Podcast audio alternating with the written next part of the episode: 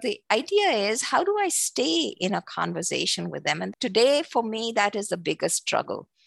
So that's where I look at love and Maitri as a practice to remind myself this person is a human being just like me. Thank you for listening to this episode of Changes Big and Small. This is your host, Demian. Changes big and small will help you take action in your life with intention and purpose. In each episode, I invite you to accept unexpected challenges that will help you make progress to live the life that you want. In this episode, I'm chatting with Sunita Narayanan. Sunita cares deeply about the greatest good for all, and this purpose drives her work because she believes that our stories are connected.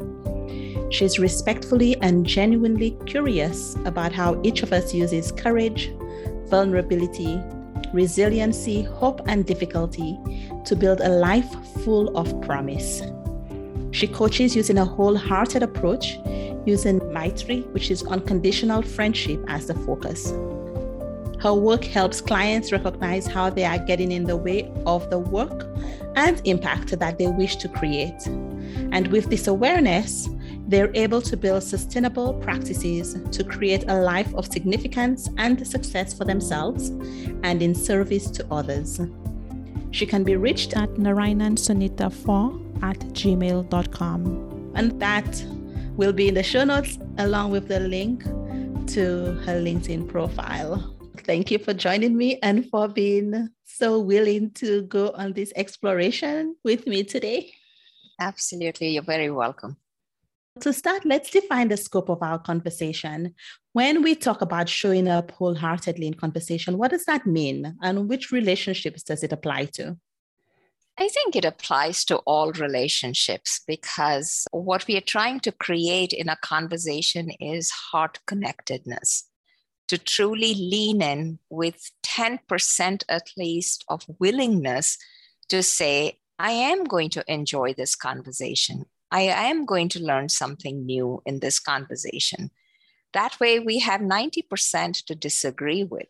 So, when we come in with the attitude that I'm happy to be in this conversation, it gentles our intent or our hardwired push to disagree right away, to, to stop that yes, but today, especially, we're going into conversations with so much unpractice almost. We're going in because our values are being pushed against. We're going in with the intention to disagree. We're going in absolutely, completely perplexed as how can you think this way? So, if we enter a conversation saying that equally, just like me, someone else has a strongly held opinion, then we create a little softness. We create a softness within ourselves. We release endorphins and reduce the stress that each of us seems to be carrying within us today because of the health crisis, the global crisis. All this seems to be ongoing. So we're carrying a lot of anxiety within ourselves. The moment we show up with that willingness, it gentles the moment. Doesn't matter which position you're in. What I'm hearing you say is that really it's a bit of a switch from what we typically do, which is we often focus or hyper focus on those points of disconnection between us. And I really like how you talk about just finding that 10% of similarity, because that makes it seem, oh, there is a space that's open. We don't have to agree on everything, but we can come in together in that space where there is alignment between the two of us. I think we're rushing to solutions. We somehow have to pause, slow down the conversation.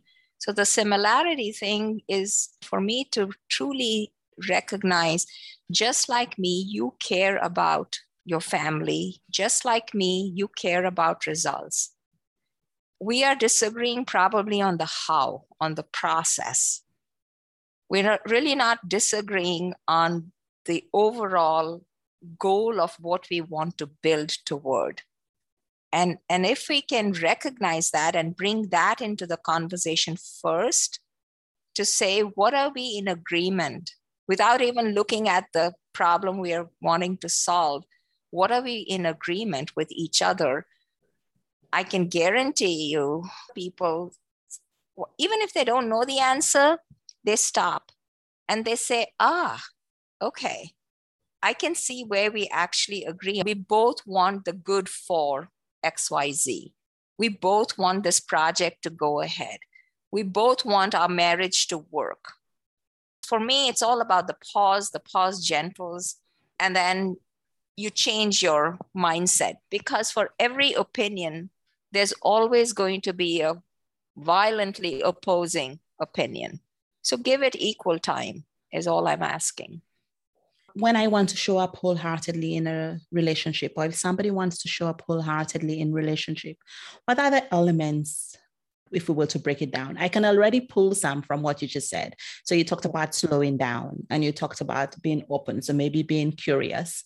Yeah. How do you think about those components? For me, everything starts within myself. It's really not about the other person. So I need to figure out how to take ownership within myself and first think about how my ego is getting in my way, how the stories that I'm making up about the other person, because either I don't have trust in them or I don't like them or my experience with them has not been positive or I'm demonizing something that is not a preferred value for me. So I first have to really sit down and ask myself, how many shoulds am I bringing into this conversation? She should do this. I can't believe that person did this. I don't know whether I can trust this person. So, first, to really work out within ourselves where we are with our preparation and our willingness. Capacity exists in each one of us.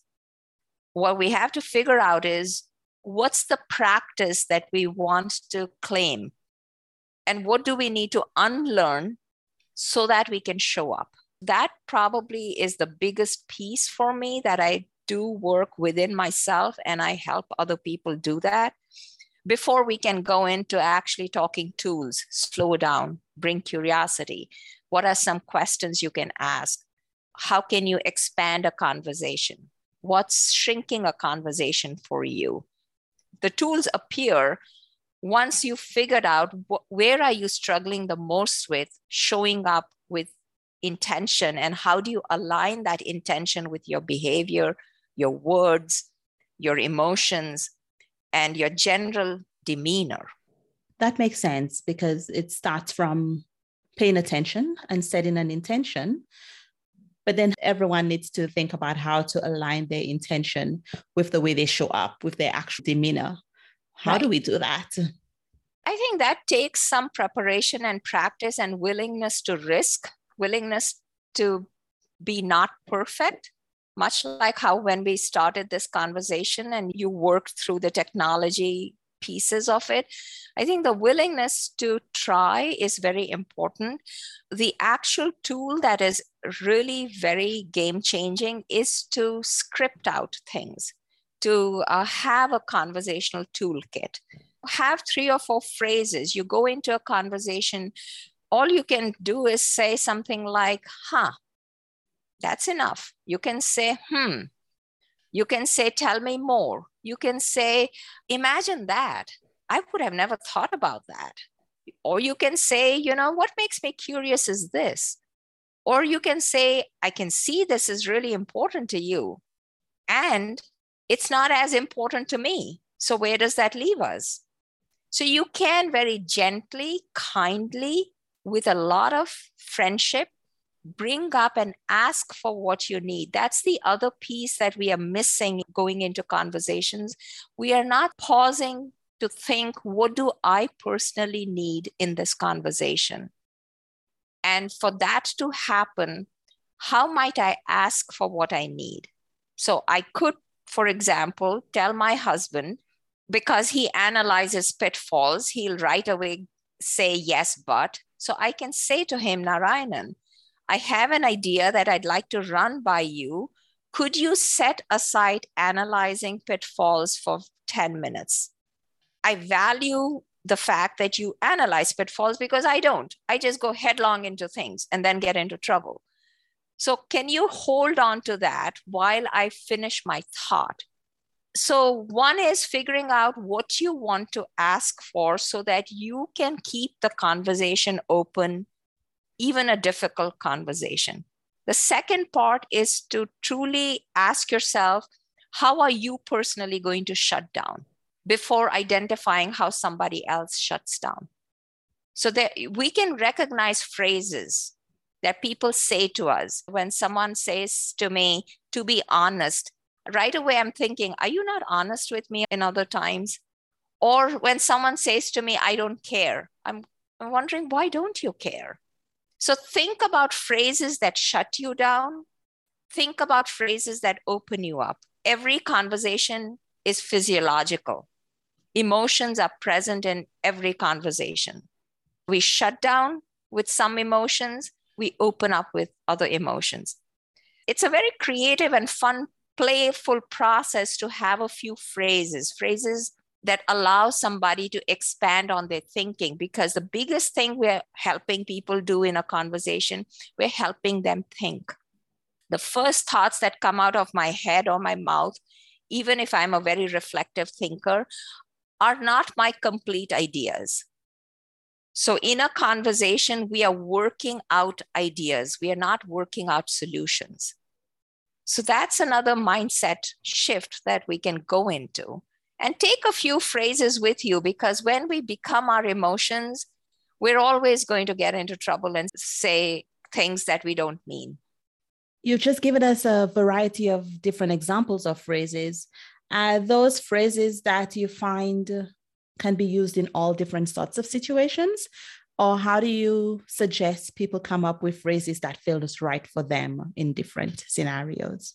When I work with a conversational toolkit, there are broad pieces, categories to it.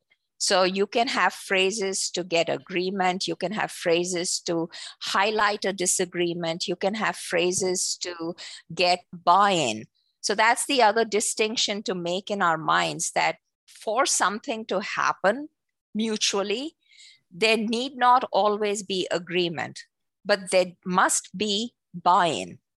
So I can say to you that I do not agree with you on this idea or this project. However, I'm willing to give you my buy in. Or as a supervisor, I can go to someone and say, I've listened to you. I see that we are far apart. I want you to know that I care about your ideas and this project is going to go through. So, what can I personally do to get your buy in? This is about really getting to that heart connection once you know where you're struggling the most, then you start crafting your phrases for that particular situation. If you're hardwired to give solutions, then you can give the other person permission and ask for help. I can say to you, you know, I'm hardwired to solve. I see the outcome very clearly. I'm hardwired to solve. If you see me or when you see me do this in our conversation, alert me tell me to stop. So, figuring out how to ask and give permission to the other person, it's not easy. No practice is easy by itself. Practice is always slippery, yet it's essential in our life. So, faithfulness to whatever practice you pick is important. So, once you have the broad categories, then you start thinking about how does it align to the conversation that is causing you the most difficulty we seem to always try to put things in all these categories and buckets. But in reality, life is a large movie. We're constantly moving through work, life, people, relationships. So it's not very different from what's going on in our home lives or with friendships or with work relationships. Basic stuff is still happening building trust, setting accountability, uh, getting commitment, and solving problems. That is going on regardless of whether you're a parent or you're a spouse or you are a friend or you are a supervisor or an employee. I can say that sometimes when I am preparing for a conversation or when I'm having a conversation, I can anticipate what the response will be. And I know maybe what my triggers are or what shuts me down in a conversation. But it has never occurred to me to name that, to notice that out loud and ask for a different sort of reaction or a different sort of response. I don't really think we've been socialized this way. How do people respond when you share, when you ask for what you want, or in terms of your clients? What's the response that they receive? So, you know, by nature, anything that is a tad different, anything that you're trying for the first time is going to feel uncomfortable and awkward. When I work with conversational toolkits with my clients, sometimes they will say to me, I don't know whether this is going to work because their mind is made up that the other person is not going to respond. The key thing in all this is to put it in your own words, in the language that you feel the most comfortable using. So use the words, the phrases. What I can say is we do have the capacity and the ownership to pause a conversation at any time. That is always available to us as a moment of grace. So anytime that I have seen clients or when I myself stop a conversation or pause, not stop, pause a conversation to slow it down, and I say, to somebody with a lot of just genuineness saying this is not working for me I, I, I i'm not feeling listened to and i suspect that's true for you how can we do this differently what do you think I'd like to call a pause before we move on to the next thing. Rarely do I have somebody push back and say, That's the dumbest thing I've heard. Even if they're not prepared, even if they say yes, but it gentles the cortisol, the amygdala, the part of our brain that is pushing us to either run away or to hide or to fight back. It gentles that a little bit. Most people will say back to you, I don't know what you're talking about. So, say that's the worst case scenario where the person is still shut down with you you say, well, you know, let's look at where we are. It seems to me that we are talking about the same thing, and I am entrenched in the way I'm thinking, and I feel you are entrenched in the way you're thinking. So when we're looking at the larger project or the goal or whatever the personal piece is, how do we change this? So in a personal relationship with your family, you can easily ask that question saying that I don't want to repeat this conversation. I care deeply about our relationship. So, figuring out what kind of vulnerability you're willing to bring in without oversharing, without feeling threatened, that is practice to pause. So, for each one of us, that is different. I anticipate that in some of those cases, it could raise up some disagreement. So, you said earlier that sometimes when we're trying something new, we might meet with some resistance. How do you work through that? So sometimes, you know, you can just tell the person saying, listen, I'm trying out a new practice. I have been really thinking about how I get in my own way and how I shut down in conversations. And I want your help with this. This is a great uh, situation for us it's not going to be a surprise to you that we have butt heads before. We have history of not agreeing with each other. So, what do you think? If we were to change one little variable in this, what might happen?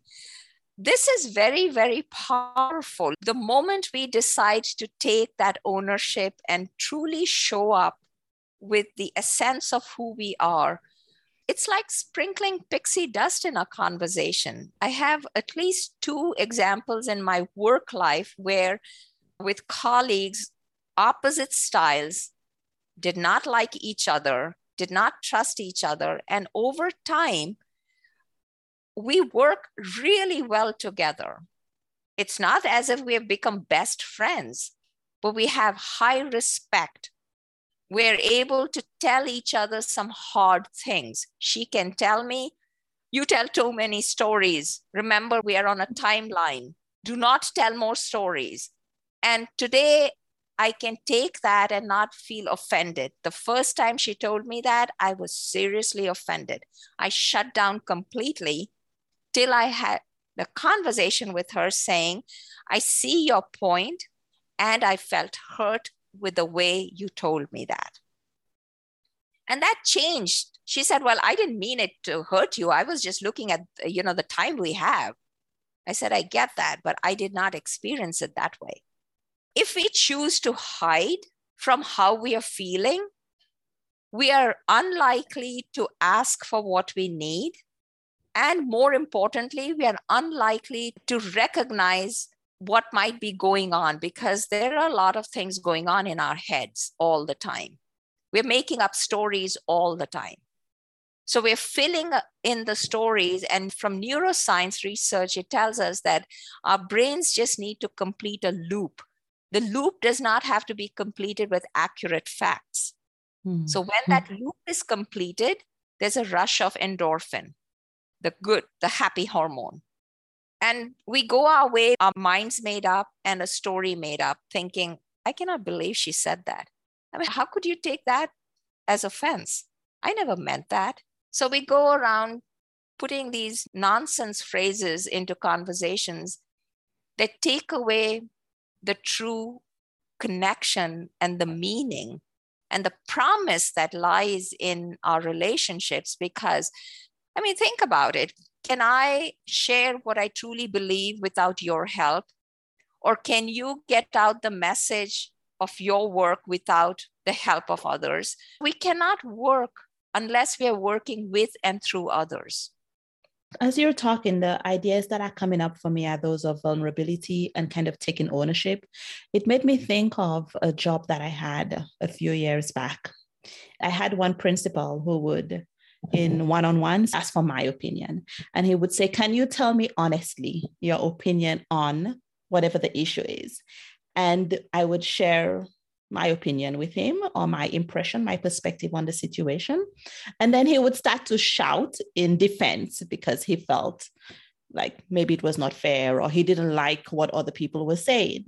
And we really had to have a conversation about if you ask for my, my honest opinion and I share it with you, it is not helpful for you to then shout at me if you shout back at me, what happens is that I will not share my honest opinion with you because clearly that's not what you want if you're only going to be defensive. But what could work here in this scenario, what would work for me is if we then discuss the different topics. I could give you my opinion, not just the perspective of, the, of other people. And we could think about it. Why might people think that? what behaviors are helping or leading to people making those conclusions. It, it's not necessarily that those things are true about you, but we need to explore how are people experiencing working with you. Two observations. Uh, that is courage in practice. So kudos for having the courage for saying that to that individual. The second observation is setting agreements with each other. Usually, even with families as well as work situations, I usually have people set up some agreements of how they are going to disagree with each other. So, pause three minutes before starting a team meeting to acknowledge we are discussing a very divisive idea. Here is how we agree to disagree. Here is the language that we agree to use. Here is a behavior that will not be tolerated. That is not part of our culture. This is not how we talk to each other because culture, really, in the most basic of definitions, is the way we do things here. It's as simple as that. There is no big definition out there for culture. It's unique to every individual team, to then the larger microcosm of the organization. Then, when you take it to your families, to society, and all of that, it's just the way how we treat each other, how we do things here. So, setting up permissions upfront allows a process and a structure, especially for where teams are not getting along or where people are not getting along with each other. I find that extremely powerful and productive.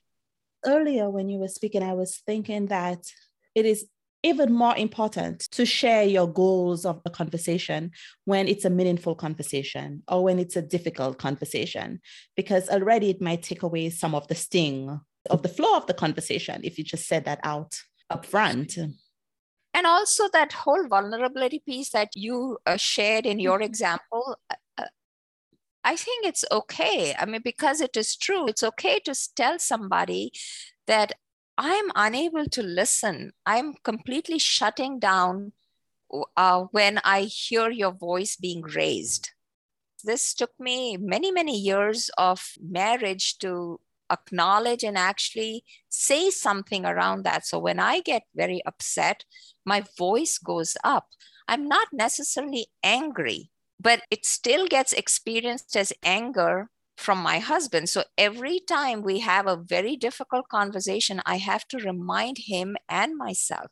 I have to say the words aloud to say to him, My voice is going to raise. I mean no disrespect. I'm trying to regulate that, but that's a physiological reaction that I'm unable to control. I try, I'm unable to control. Help me stay in this conversation, is what I ask for.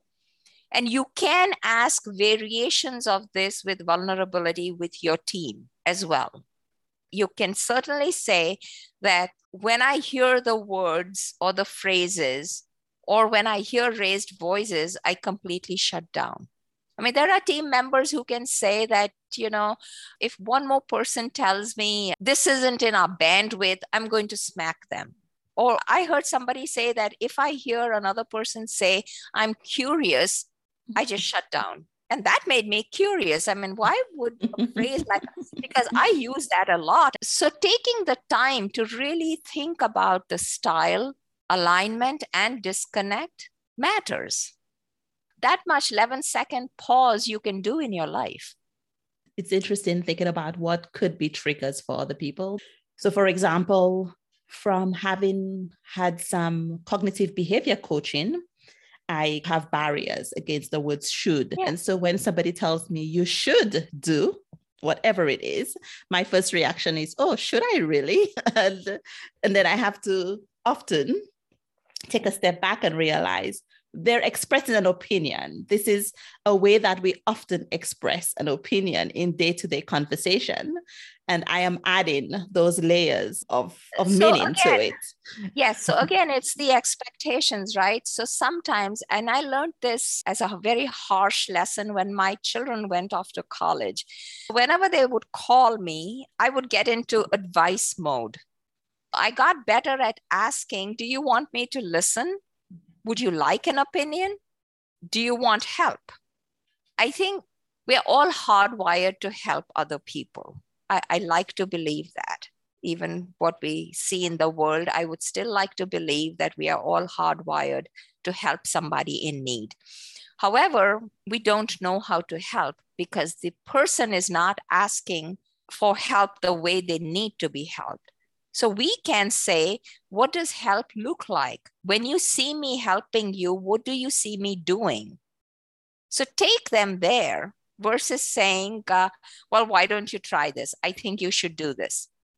Haven't you thought about this? The other way you can certainly say, if this was your problem, what would you try?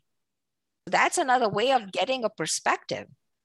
I think it's very important to clarify what is the person looking for in this situation because sometimes people do need help. And mm-hmm. sometimes offering something specific, like, would you like me help you think through this? Yes. Would you like me to help you brainstorm this? Would you like me to help you map this out? I think sometimes when people are stuck in situations, like I had this recently with a colleague, they were not really sure exactly where they were getting stuck. And sometimes we can ask questions to help people figure out what it is that they need help with. I guess it's not the same as offering a solution, but it's offering where yes. can I work with you here?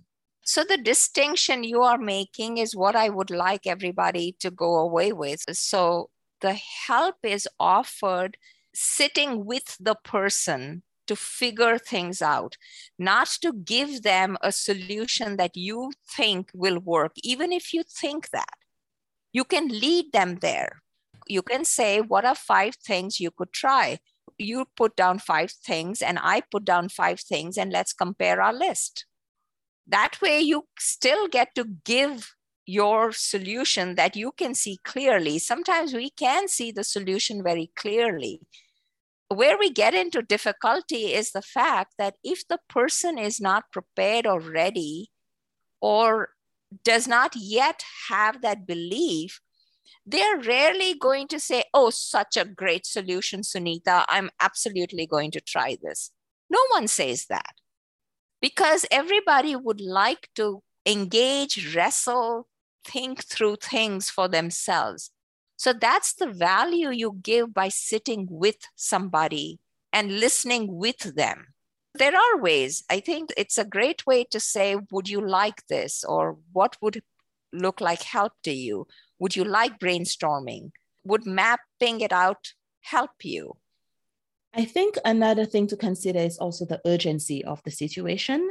One mistake that I made kind of early in my career was somebody was asking me for help and I wanted to kind of use it as a teachable moment of helping them figure out what would you do here to solve this issue. They were like you know what? I have a class coming in 10 minutes and i need this to get solved. It was a point of tension for us because i so strongly held that belief at the time that uh, the learning journey is yeah. as important as the outcome if not more important. And i really had to get to the point of realizing okay, there is more to the story sometimes with the circumstances and considering urgency. True. So with that, the pause I would say is to to look at patterns.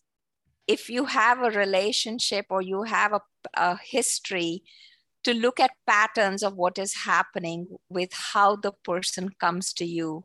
Is it truly an urgent, important piece, or is it false urgency or is it a default pattern? Because you can certainly give the advice or the solution right away, saying, I see you're going into class in five minutes, so here is what you can do. And I'd like us to talk about this later. I think this connects to another idea that you have about the difference between hearing and listening and how conversations could work. In that instance, when somebody has heightened emotion or when they feel a sense of urgency, this is not really a very effective time to have a meaningful conversation often. So sometimes we might need to delay that conversation for a later time. The way I look at that is honesty is not optional, timing is and kindness is always present. So timing is the kindness, whether you delay the conversation or you have it up front. That's how you bring in that unconditional friendship, the Maitri piece, the kindness piece, the compassion by recognizing timing.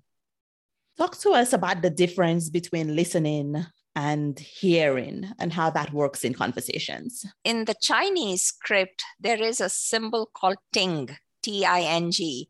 If you look it up, you, you'll see that there are so many different aspects of listening. Hearing is like the outskirts, the edges of a conversation. So you're hearing quickly, you're hearing with a lot of distractions, you're making up your own stories.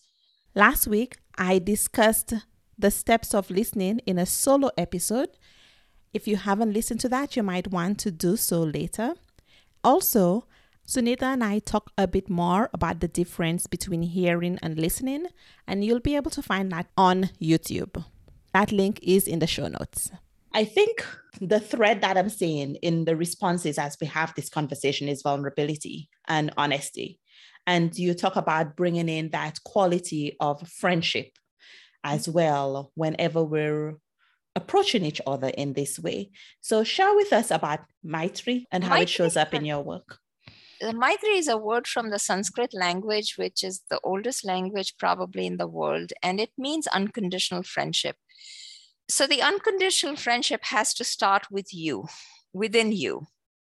because we wake up in the morning and we're already uh, struggling with uh, not feeling enough, not having enough. I don't have enough time to do this. Um, if I could only clone myself, if only, if only, and all the shoulds. I should be doing more. I should be working more. I should be a better parent. I should, should, should, should, whatever the shoulds are. So the more closely you touch your gremlins, you touch the stories that don't serve you well, you honor that, and you say that I give you my entire friendship. I personally have a hard time letting go. I like my grudges. I like to sit in my grudges. I mean, why not, right? The thing to remember is nothing of that is rent free. So if you want to build significance and success, we have to approach and know for ourselves that our talent matters. Our talent matters because it connects another story to another story to another story to a larger purpose.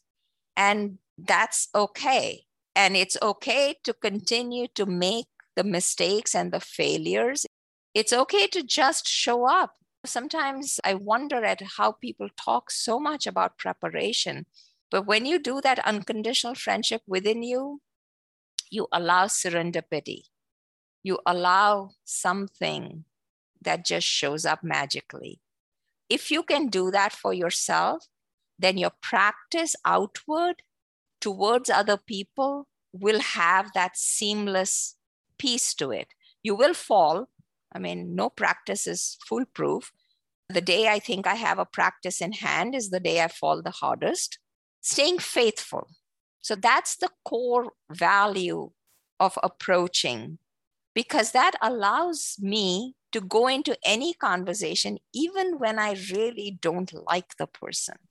And there are some people who don't like me, don't like my work, and who probably I don't like, I don't like their work. However, the idea is how do I stay in a conversation with them? And today, for me, that is the biggest struggle so that's where I look at love and Maitri as a practice to remind myself this person is a human being just like me. This person has an opinion just like me. And I plan to show up 10% with complete commitment to honor the person just as they are the Maitri piece allows me then not to go in with too many expectations. I think the moment we have expectations, we go into shoulds. So, this is owning my own practice for the sake of my wholehearted living. Now, whether it actually changes somebody, I have no idea, but I'm willing to stay faithful to my practice. Once it starts with that friendship, you are generous you are willing to overlook, forgive. That's the other thing, right? In relationships, our capacity to forgive people is very little. We hmm. have a very, very hard time forgiving people for transgressions. But if we don't look at forgiveness as a practice, then we are missing out the point that we are all in a stage of becoming. We're not checklists that we do five things and we are this complete human being there is definitely going to be a future episode on forgiveness. Do you find that you have to remind yourself of this approach? My thing on Zoom is a thing on my three. Every workshop, every conversation I have, I spend at least about 11 seconds talking about my three. If I'm approached for work, I give them a clear definition of the foundation of how I will do the work, which is on Maitri at this point, my children and my husband or people who know me, they just roll their eyes and they'll say, oh no, another thing on Maitri from mom. That is how ingrained it is in me today. If someone wants to have a conversation that builds heart connection, what can they do? What is one practice, one suggestion that you can invite listeners to do to build this practice? I would start with complete friendship within yourself. Become curious, become curious about what shuts you down and what helps you stay open. Start looking at patterns. Patterns don't lie. Look at a lot of different conversations that you go in and out of. Look at what is causing you the most difficulty. So look at it from people, processes, projects, if you're doing it for work, and start thinking about what is your ownership towards this? How are you getting in your own way? Leave the other person. You can demonize the person after 10% of the work that you do with yourself. You can do it as play and you learn a lot from that, but start with that 10% within you. Is there anything that you would like to share as we end our conversation today? I'm extremely grateful that conversations like this are popping up everywhere because I think we are really at the intersection of a choice. This is our opportunity to change how we listen to each other. So I'm grateful for that. And I applaud everybody's courage to stay with conversations that they wish to run from. It's a doable practice. We each are here to help each other through this practice. So I'm grateful for today, for this conversation, and for all of you who are participating and are willing to do the work. Because it's hard work, it's essential work, it's graceful work. It has a lot of joy and hope in it. So thank you. I am really grateful that you joined me today, that you were so flexible in terms of trying something completely new with me. And you've been a great partner to be able to try that with. I'm going to end with a couple of sentences that you shared. I asked the question earlier in the pre interview what are you tired of talking about in interviews, or what do you find boring? And you said, each conversation has something in it that is productive and joyful. Repeating or revisiting topics is equally full of promise and curiosity if we enter these conversations with gratitude.